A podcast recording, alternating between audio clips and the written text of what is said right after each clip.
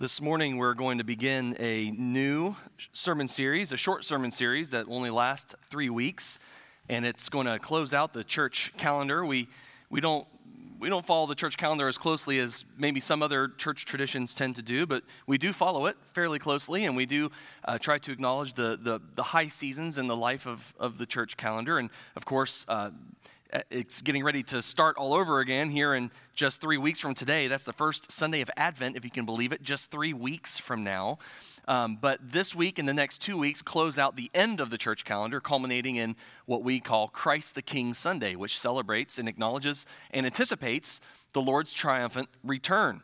And so I want to finish the calendar this year like I try to most years. I think uh, as I looked back, four out of the last six years, we have ended the season uh, with some sort of series that points to some aspect of the Lord's return or uh, what we would call the end times. And I think that's fitting, especially now, because that seems to be a topic on many people's minds right now. Many of you, perhaps, even as you have um, seen what's been taking place in the Middle East. I know at least some of you are thinking about these things because I've received emails and uh, comments and questions and other sorts of things over the last number of weeks. And um, you know, honestly, whether uh, things are chaotic in the Middle East or not. This is a, a, topic that is important for the church to think about, not because bad things or uh, unique things are happening in the world, but because it is a consistent topic of interest in the scriptures. The New Testament writers, in particular, were very interested in what, what they would call the last days or what we would call end times, but not just because of world events they, they were emphasizing a certain attitude or a certain posture towards the return of Christ in the consummation of history. And that's because they were convinced that Christ might return in their own lifetimes. So for, for Paul and for Peter and for others who were writing in, in the first, within the first generation of the Christian church, there was already a, a very clear sense that the end times were not a future distant reality, but a, a present reality. And that the return of Christ is something that was perhaps very imminent. Now, unlike many people today who are only interested because there's a war in Israel, the early Christians lived every day with a particular eschatological hope, a hope in end things and things pertaining to the return of Christ.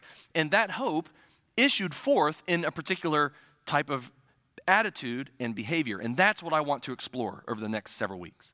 All right, so if you're here looking for me to, to tell you how certain things mean certain things, you're not going to find that here. That's not my heart. That's not my interest. My interest is in what the scriptures tell is the right attitude and the right type of life that believers are to live in light of the imminent return of Christ. So that's what we're going to be studying for the next few weeks.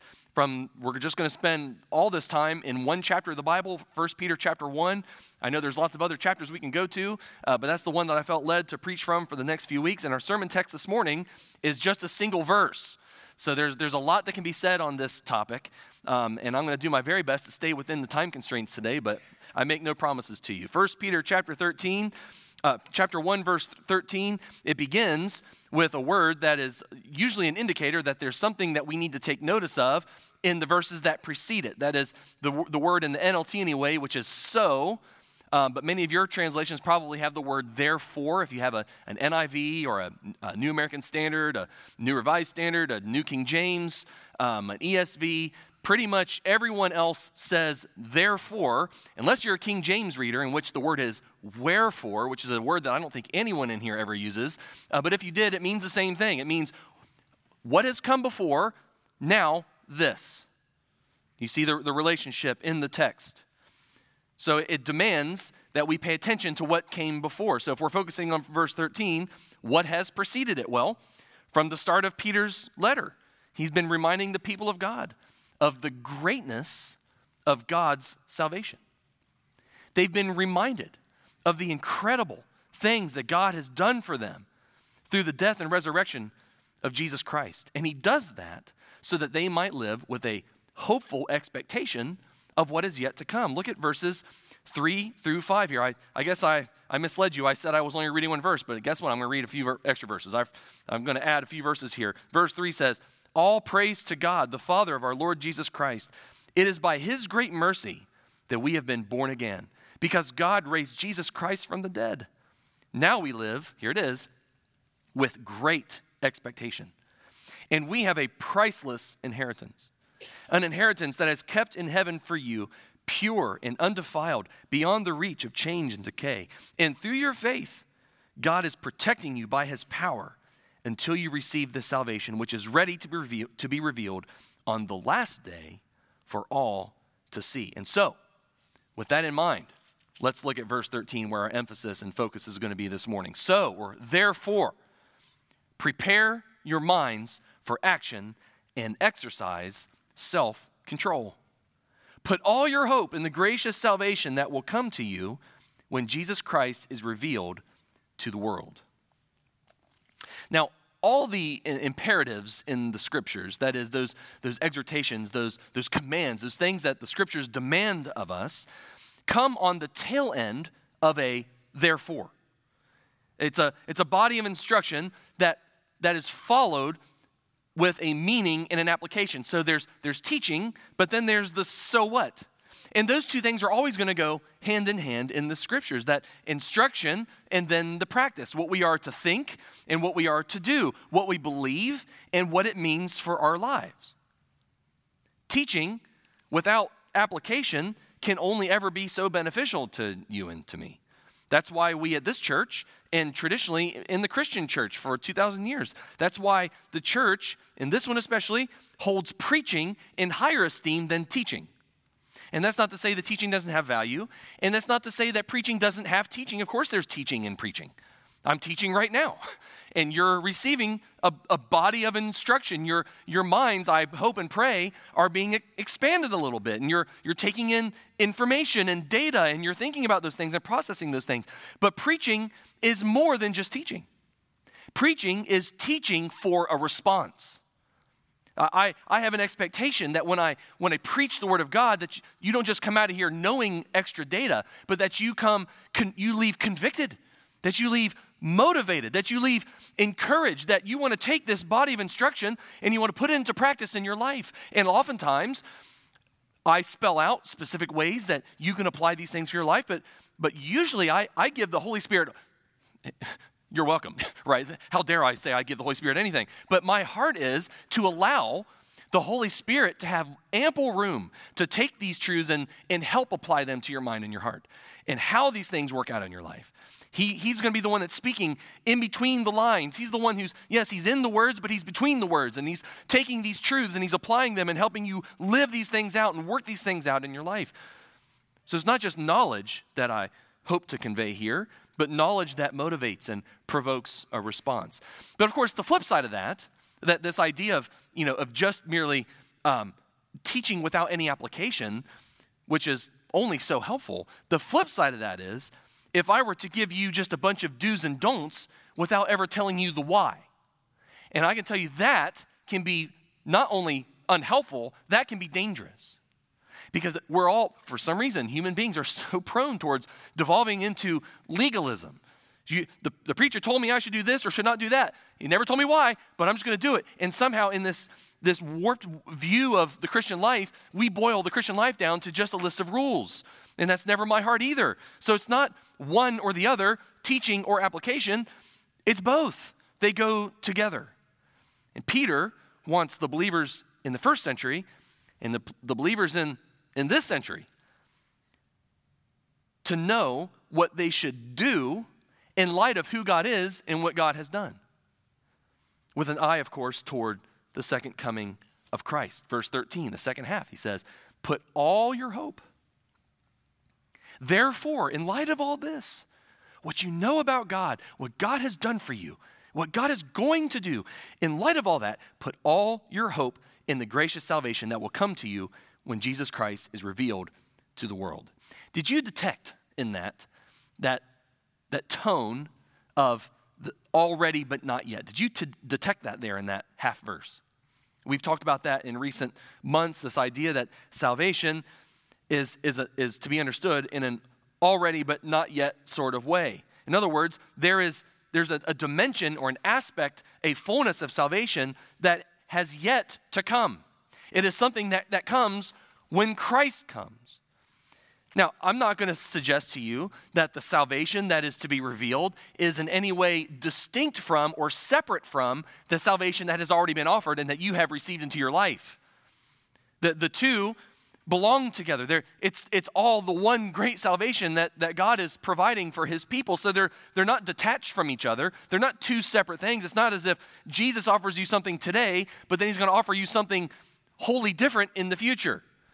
It's also not to say that that what God has already done in your life now isn't important or isn't real. Of course, it is important and it's real. It's the greatest gift in your life, what God has done and the salvation that He has begun in you. But that's just the point. It is a salvation that has begun that is not yet complete. You might say, well, Pastor Sean, the work of Christ is complete. And I, of course it is. Everything that Jesus has done to provide this salvation for you today has been done. There's nothing left for him to do on our behalf. His offering is a sufficient, once for all time offering. He never has to climb up onto a cross another time. His blood didn't just get you to a certain point, but you need more of it to get you to the finish line. No, His grace, His blood, His mercy, His sacrifice, His life on, in, in behalf of yours is sufficient. We need nothing more and we need nothing less. However, the work of Christ in us is still a work in progress. You and I have not arrived. And if you think you have, well, just give yourself a few moments. Take a drive down a, a road with a slow driver in front of you. Get a Walmart grocery order where you ordered some produce, and then when you go to fix dinner, you see that the cilantro is moldy. Fill in the blank. Things that happen in life, things that we don't expect. Someone crosses you, someone hurts you, something happens, and you see and judge and, and, and assess your own attitude, your own heart, your own reaction, and it takes two seconds to realize you are a work in progress. You have not arrived, friends, and I have not arrived. We, we're, we have been saved, we have been justified, we have been sanctified, but only initially saved and justified and sanctified. There is a, a finality, there is a, a consummation of what has been begun in your life that we wait for, that we look ahead to, that we long for. And that is really important to remember and to keep in mind as we seek to live out the implications of what Christ has done and what Christ is doing and what Christ is going to do. We're heading home, aren't we? But we're not home yet. In fact, two years ago, I believe the series title was Almost Home. We're almost home. That almost gets more and more emphatic day after day, doesn't it? The almostness of the end is seemingly growing and in history and in our lives, but we're not there yet. And so, Peter says, therefore, put all of your hope, all of it, in what is to come. In fact, in the original language, that exhortation more literally says, fix your hope completely, which is a little bit different of a nuance, isn't it? You know, if you say put all your hope, then you would think it means, well, I'm taking whatever hope I have and I'm putting it in something. And that is right. That, absolutely. I'm telling you, whether you have a little hope or a lot of hope, put, take all of the hope you have and put it in, in Christ. But the emphasis is just as much, if not more so, on the completeness of the fixing of the hope, the, the effort, the intentionality. Friends, some of you have a whole bunch of hope in what Christ is going to, to do when he returns, in his return and, in the salvation that he provides. Some of you have a tremendous amount of hope, if we're talking the, a quantity of hope. Some of you have a very little bit of hope. Some of you have, well, it's almost indiscernible at times. And what the, what the apostle was saying, yes, take all of it and give it to him and put it in him, but do it completely. That there's, there's no, you know, I, I, I put it half heartedly in, into him. And maybe I'm splitting hairs here, but for me, it's a, it's a heightened exhortation. It's a, it's a exclamation mark type of command. Fix it all. Put it all completely in Him. Whatever hope you have, put it in the one who is coming again. If indeed His past work for you and for me is a sure thing. I'm not going to ask you to raise your hand, but I want you to ask your own heart this morning if you truly believe in your heart, maybe you don't have all the answers in your head, but in your heart, do you truly believe that the past work of Christ is a sure thing, that it actually happened and that it has actually been sufficient? Okay? Here's the thing if that past work is a sure thing, if we truly believe that what he has done is, is sufficient and he has done what the scriptures say he has done, well, then what I think Peter is saying is we are to hold the completion of that work at his second coming as equally as sure. Interesting, isn't it? So we're so convinced and compelled by the past, and yet we have doubts about the future, and the scriptures forbid that. Faith in, in fact, I would go as far as to say, faith in his past work in some way is incomplete apart from hope in his future work. You can't have one and not the other, they go together. If you truly believe that what he has done is real, and that what he is doing is real, and that's something you've built your life upon, well, you can just be just as con- convinced. And you can build your life just as much on the work he is going to do. And that should bring great confidence to your heart. That should bring great joy to your life. That though you and I are works in progress, there will be a completion of the progress. I saw Nino a second ago, and I'm thinking about construction projects. Man, sometimes construction projects can drag on forever. Not Nino's. He gets them done on time. In fact, he's always early because he exceeds expectations every time. But some construction projects, it's like the bridge to nowhere. We're just building, we're building, we're building. Listen, your life is not a bridge to nowhere. He will complete what he has started. Paul says it himself in Philippians chapter 1, verse 6. I, Paul says, I am certain there's that, that certainty, and we're going to explore that here in a couple weeks. We're going to come back to this idea of certainty. But Paul says, I am certain that God, who began that good work in your life, will continue his work until it is finally finished on the day when Christ Jesus returns. He will finish what he has started. And so, with that in view, consider the following two imperatives from our verse here, here this morning. And that is, that is prepare your minds for action and exercise self control. That's how I want to use the rest of our time here. I want to look at these two imperatives here. Look at the first one prepare your mind for action. Now, when he says mind, what is he talking about? Is he just talking about, you know, the ability to have rational thought? Is he talking about, you know, the seat of emotions? Is he talking about what's the capacity to think and feel and, and process information? Is that what he's talking about? Well, uh, to a degree, yes, but I think specifically he's referring more directly to the faculties that guide and direct conduct. Right? It's, it's the volitional part of you that processes, but also the, what you think issues forth in particular type of behavior. It is the whole spiritual and mental attitude from which all of your behavior flows. It's less about, you know, receiving and retaining information and data, and it's more about being determined to live a certain way. Literally, the Greek says, and I love this expression, um, I wish we talked like this more because it's so, uh, it's, there's, a, there's a, a graphic nature to this. In the original language, he actually says, gird up the loins of your mind. Isn't gird a funny word? I love that word. Gird up the loins of your mind. Of course, you know, gir- girding up the loins, what that refers to, of course. You know, imagine yourself wearing a traditional robe, you know, and it's it's kind of lots of fabric, there's lots of movement, and you can imagine if you're if you're, you know, if there's a, a lion chasing you and you need to run, you know, that fabric is gonna get tangled up in your legs, or your legs are gonna get tangled up in the fabric, and it's gonna impede your ability to get away. And so Girding up the loins is basically taking that fabric and tucking it into your belt. Right? You're going to cinch it up. You're going to put it in, you're going to put it in a, in a position that enables you to make a quick getaway.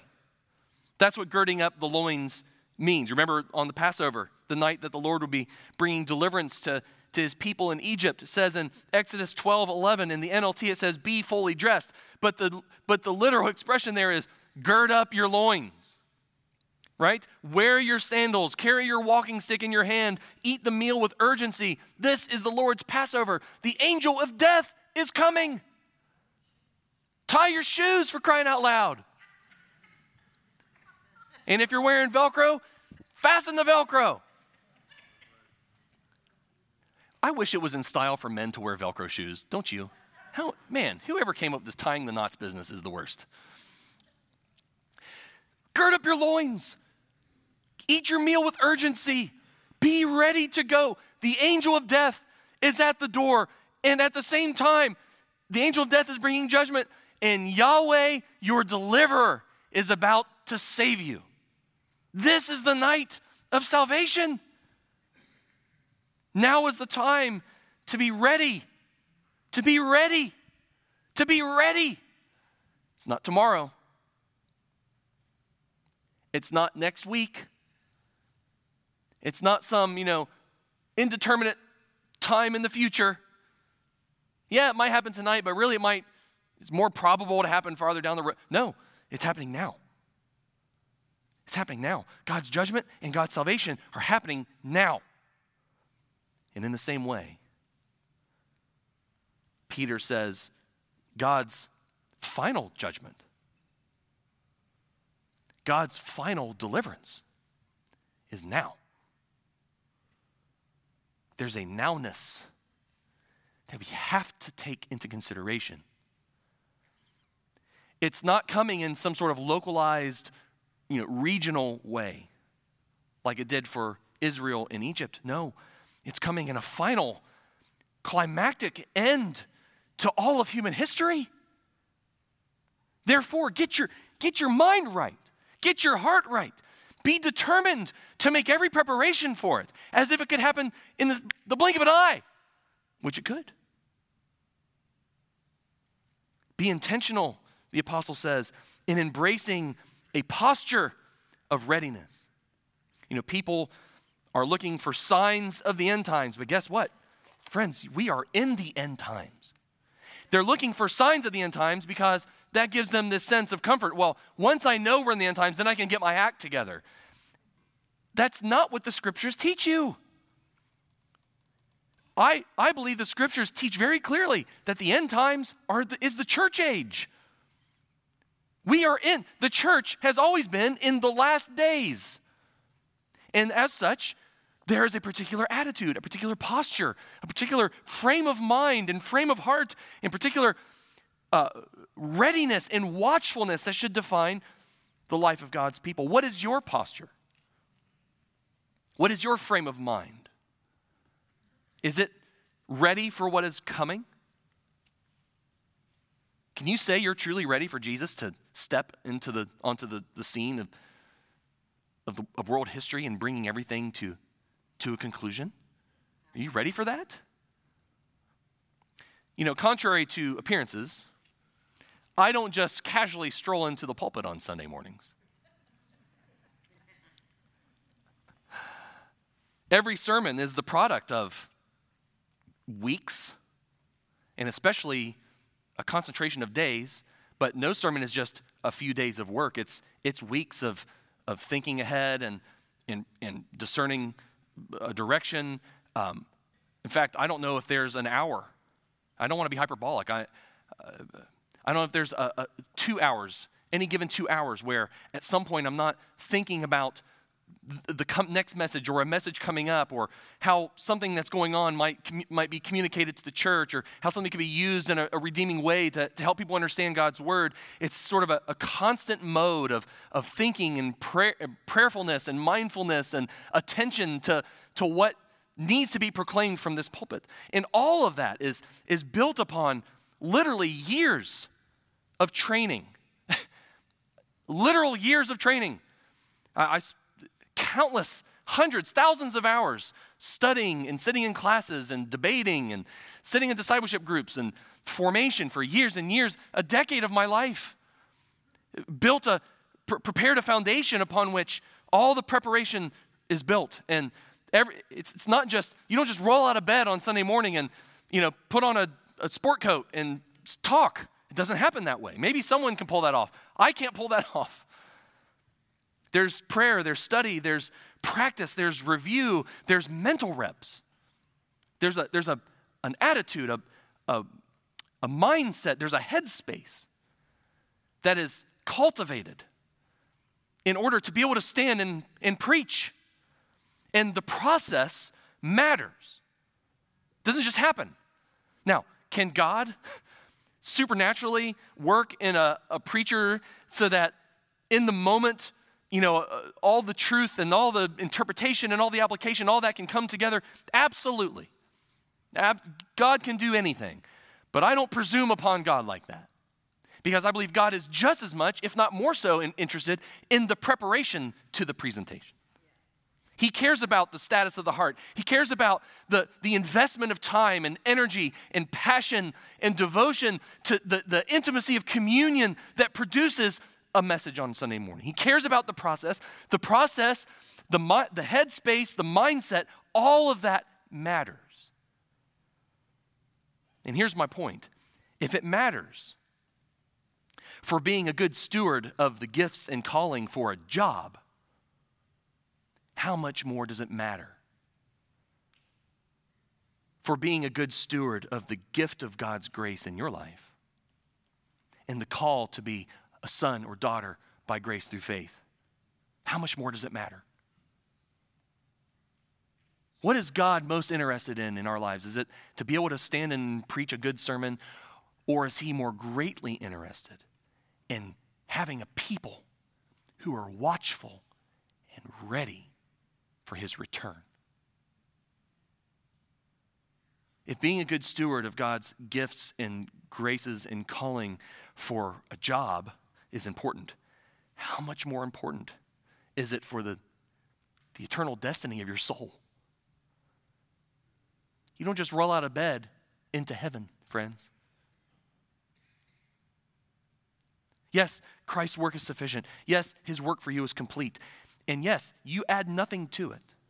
I'm not saying that you have to work to get to heaven. That's not my point. My point is there's a particular mindset, there's a particular commitment, there's a particular readiness and hopefulness and watchfulness that is befitting those who have received the grace of God and are anticipating its completion. It matters. It matters to Him. And it should matter to you. If indeed you are truly convinced of the certainty of what Christ has done in the past, then you should be equally convinced of the certainty of what he's going to do in the future. And that certainty, when coupled with the imminence that Jesus himself stressed, demands a readiness. The certainty plus the imminence demands a readiness. Look at what the Lord himself taught We've gone here before, but I'm going to go back here again. Luke chapter 12. Listen to what he says in this parable in verses 35 through 40. Be dressed for service. Jesus doesn't want to come back and find you in your pajamas. That's a kind of funny way of making a point. He wants you to be ready. Be dressed for service. Keep your lamps burning, as though you were waiting for your master to return from the wedding feast. Then you will be ready to open the door and let him let him in the moment he arrives. Let him in the moment he arrives and knocks. The servants who are ready and waiting for his return will be rewarded. I tell you the truth, he himself will seat them, put on an apron, and serve them as they sit and eat. He may come in the middle of the night or just before dawn, but whenever he comes, he will reward the servants who are ready. Understand this. If a homeowner knew exactly when a burglar was coming, he would not permit his house to be broken into. You also must be ready all the time.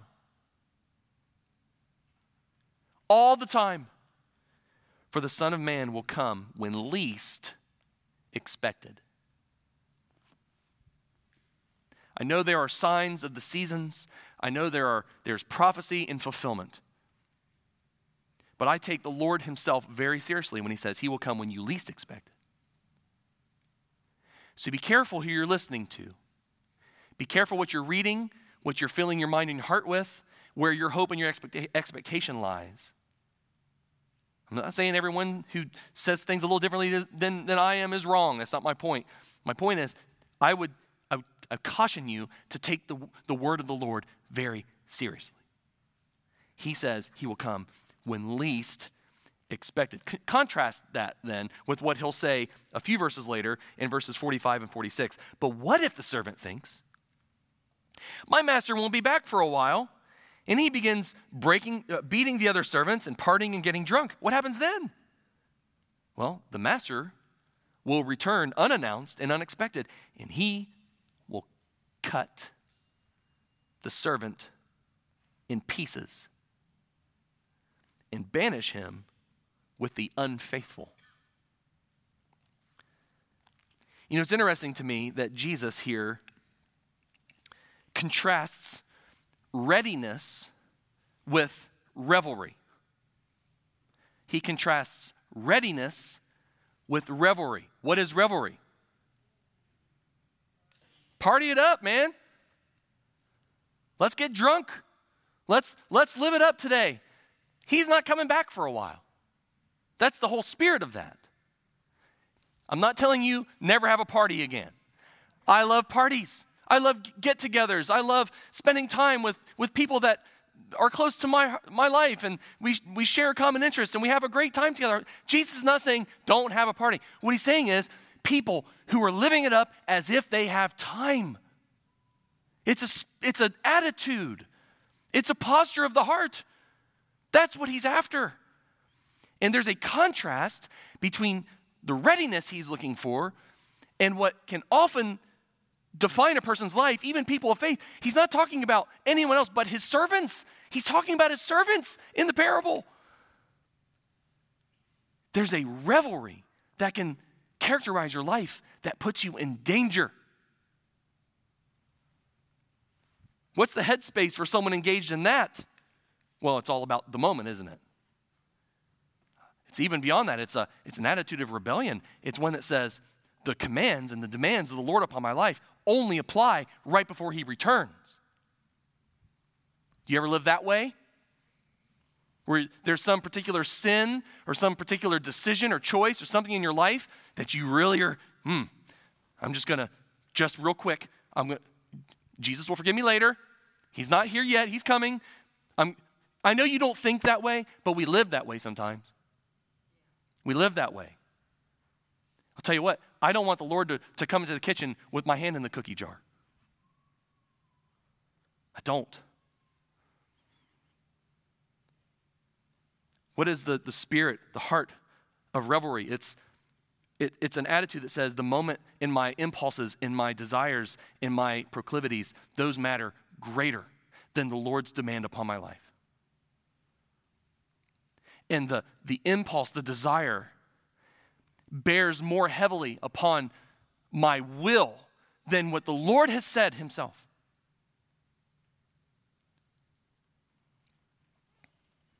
It's not a life that's characterized by self control. That's what the NLT renders this here.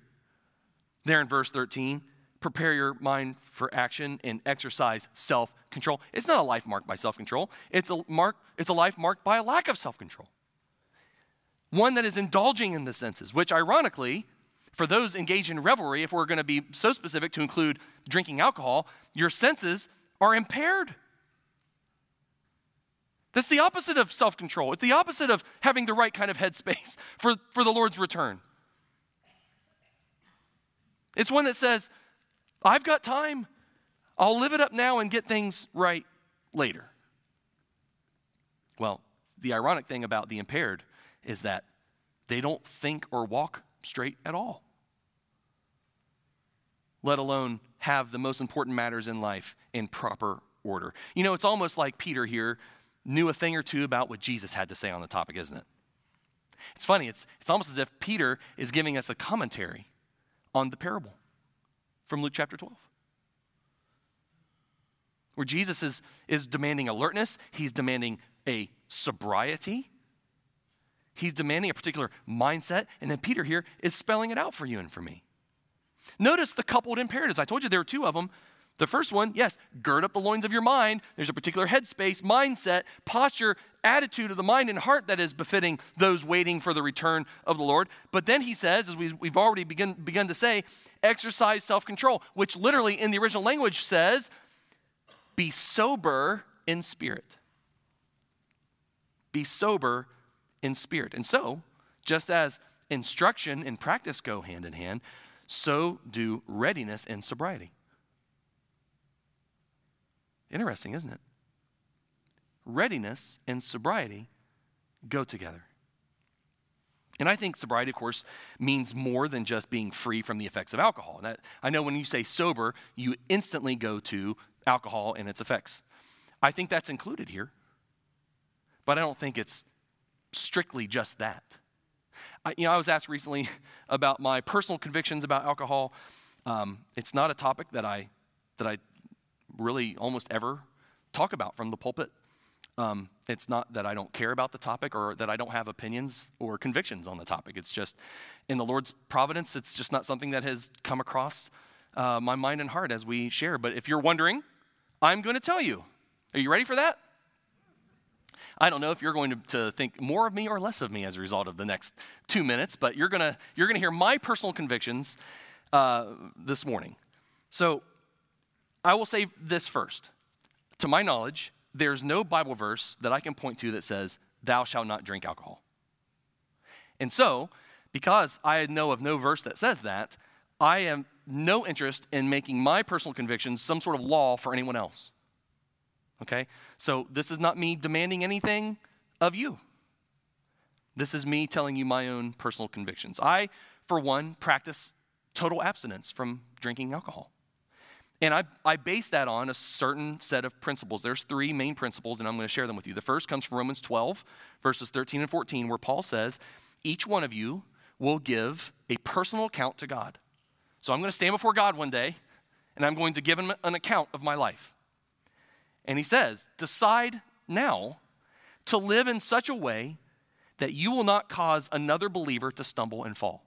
And so, principle number one is I will abstain from alcohol as part of a larger commitment to avoid ever being a stumbling block to another brother or sister in Christ. For me, it's a, a, small price to pay that you will not stumble in any way.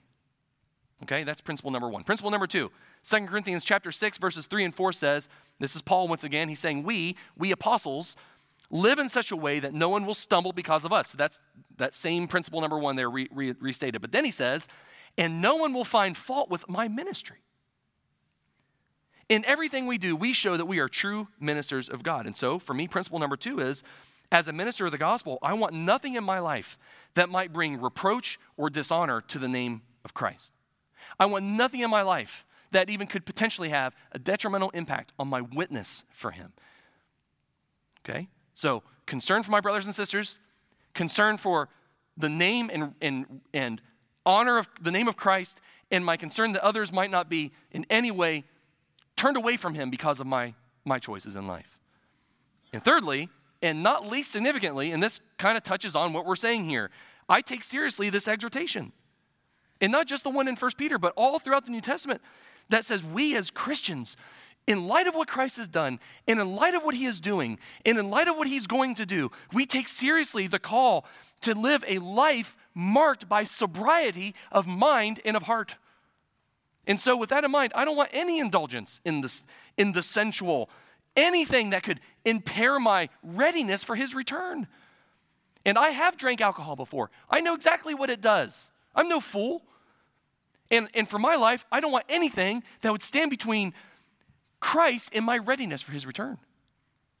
And so, that's my threefold reason for my own personal convictions a concern for the fellow believer, a concern for the non believer in the name of Christ, and of course, concern for myself. I, I want to be ready. I want to be ready. And, mm-hmm. That's what we're preaching this morning here, yeah.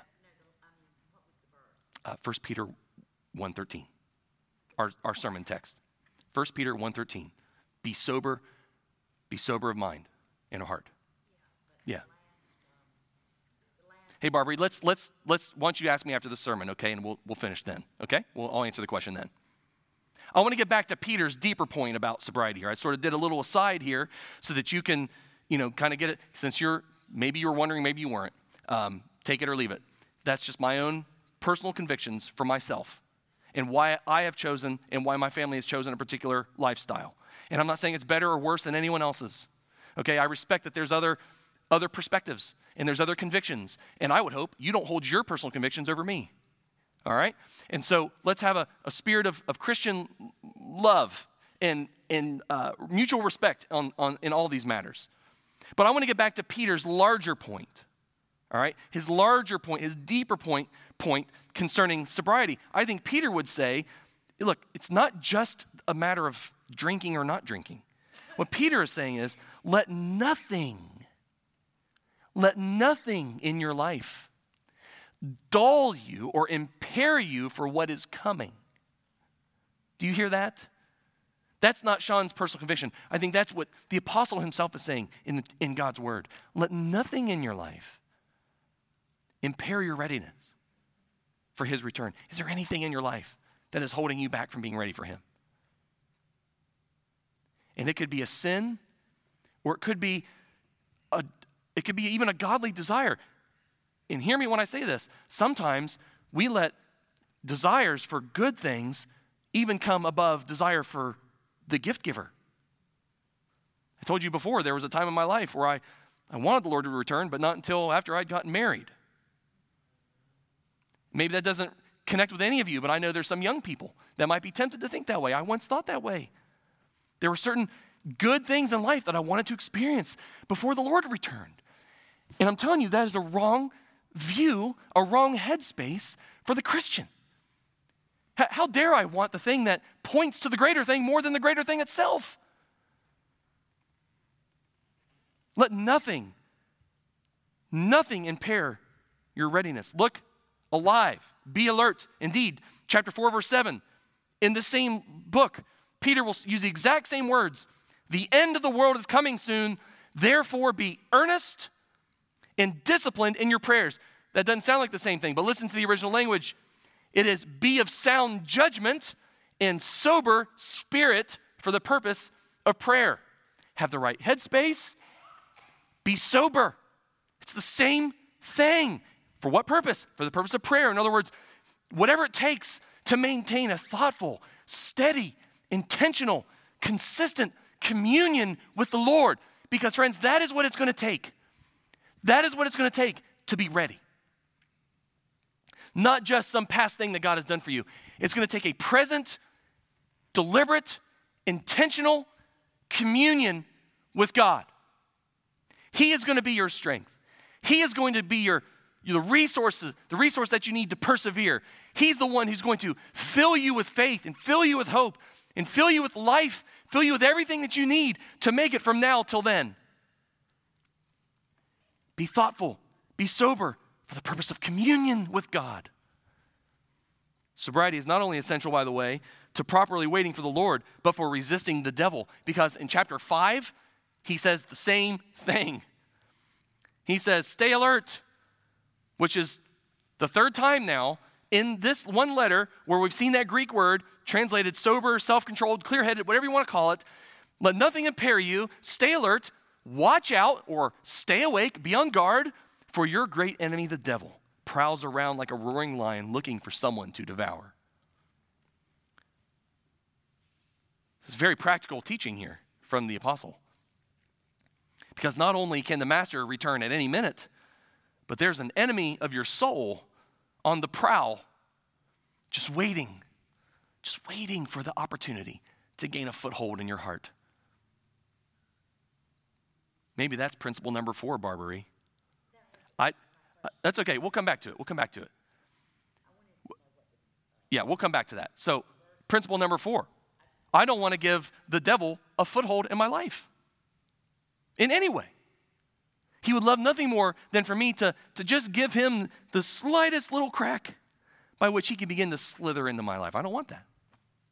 And I hope you don't want that in any way either. We can't ar- wait around until certain things happen that appear to fulfill some specific biblical prophecy before we start living as though we are in the end times. Think about it this way, and, I'm, and with this, I'll, I'm pretty much done. I know I've gone a little long. Thank you for bearing with me. But, but think about this for a second. If Hamas is destroyed completely, and Hezbollah, or any of these terror groups that are causing all this trouble, if, if these organizations are destroyed completely and war in Israel completely ends tomorrow, and a, a new era of peace comes into the region, let me ask you this Are any of the things that Peter is saying here suddenly less relevant or true? And I ask that because many people see what's going on over there and they think suddenly, oh, maybe now's the end time. And my point is, what if it ended tomorrow? Are you, do you go back into the way of thinking where, oh, maybe we're not in the end times? Therefore, the apostle tells us in Ephesians chapter 5 be careful how you live. Don't live like fools, but like those who are wise. Make the most of every opportunity in these evil days. Don't act thoughtlessly, but understand what the Lord wants you to do. Don't be drunk with, drunk with wine because that will ruin your life. Instead, be filled with the Holy Spirit, singing psalms and hymns and spiritual songs among yourselves, and making music to the Lord in your hearts, and give thanks for everything to God the Father in the name of our Lord Jesus Christ, and further submit to one another out of reverence for Christ. The days are evil, time is short, the devil is on the prowl, and Christ is coming soon. In light of these things, church, is there a sober, watchful, ready hope that defines your life? I heard on a football podcast this week stay ready so you don't have to get ready. And that's my heart and my desire for you. Stay ready so that you don't have to get ready. Pastor Jeff, please come and thank you, Lord, for the um, for the in one sense, the certainty of your return, but also thank you for the ambiguity of it. Thank you that no one knows the day or the hour except the Father.